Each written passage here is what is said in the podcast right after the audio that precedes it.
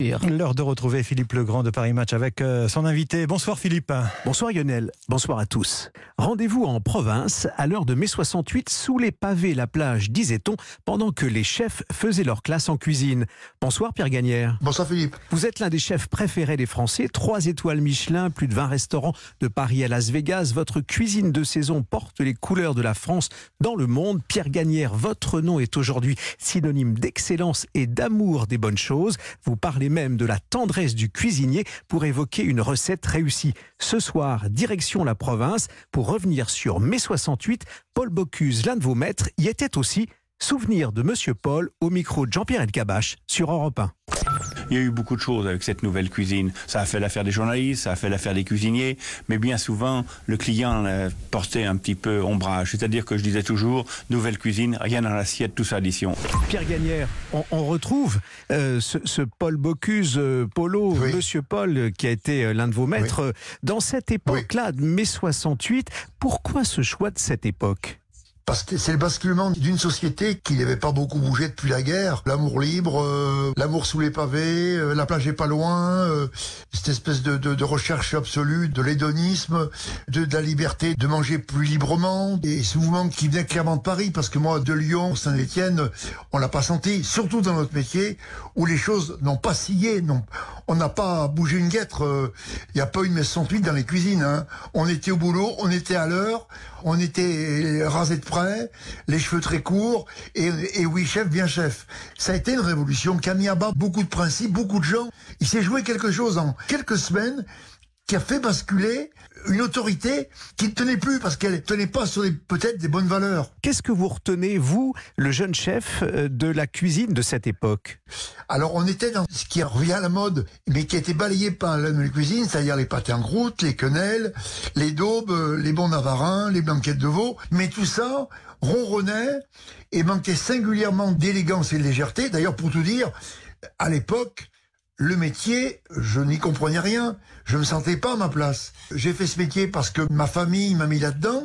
Donc j'avais une espèce d'obligation familiale. J'étais prédestiné à reprendre la ferme de mon père, ce que j'ai fait pendant quelques années. Puis j'ai pas tenu le coup. J'ai créé ma propre entreprise après. Mais on était dans un monde encore très codifié avec des anciens euh, qui laissaient pas beaucoup de place à l'émotion et à la créativité. Alors Pierre Gagnère, dans ce livre qui paraît une histoire d'émotion aux éditions du Cherche Midi, un très beau livre pour fêter euh, ces fêtes de fin d'année, pour les célébrer, mais aussi euh, pour, au fond, mieux comprendre cet anniversaire de Potel et Chabot, le traiteur français le plus ancien. allez, quelques anecdotes comme ça, je crois qu'il y en a une, hein, dans, dans, le désert, vous êtes retrouvé dans des situations incroyables, c'est ce que vous confiez à, à cette histoire histoire d'émotion. Oui, oh, c'était un réveillon qui était organisé euh, euh, à Tozeur, euh, au port du désert, en Tunisie, dans un endroit magnifique. Et tout était très bien organisé, tout était ciselé.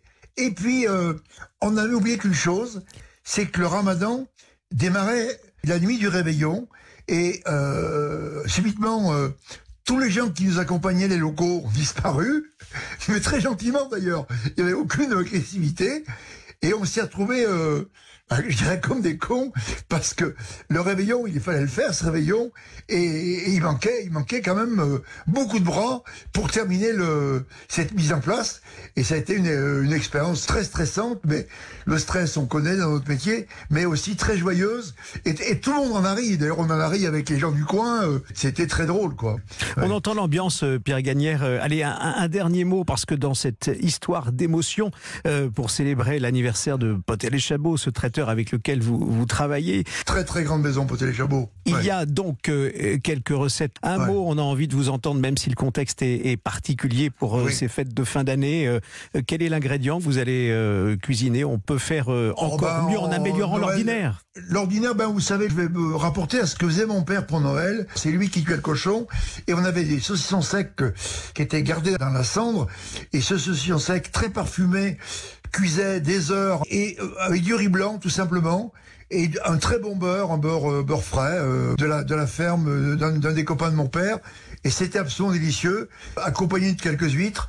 Alors si on devait faire la même chose aujourd'hui, ben je dirais que les huîtres peut-être les accompagner de petits segments de citron vert et peut-être quelques graines de grenade crues. Huit grenades, ça fonctionne bien. Voilà. On approche des 20h sur euh, Europe 1. On a envie de se mettre à table en vous écoutant. Merci Pierre Gagnère d'être venu sur euh, Europe 1. Euh, revenir sur mai 68 que vous avez connu, mais côté province et dans les cuisines. Et puis cette anecdote qui est extraite du livre Une histoire d'émotion aux éditions du Cherche Midi. Et on se quitte avec dans votre playlist, vous l'avez choisi, ce blues. Un air de fête aussi, Rick Estrin and the Night Cats. À bientôt Pierre Gagnère. À bientôt. Philippe, merci. Au revoir. They said the blues ain't going nowhere. Said I got to change my sound.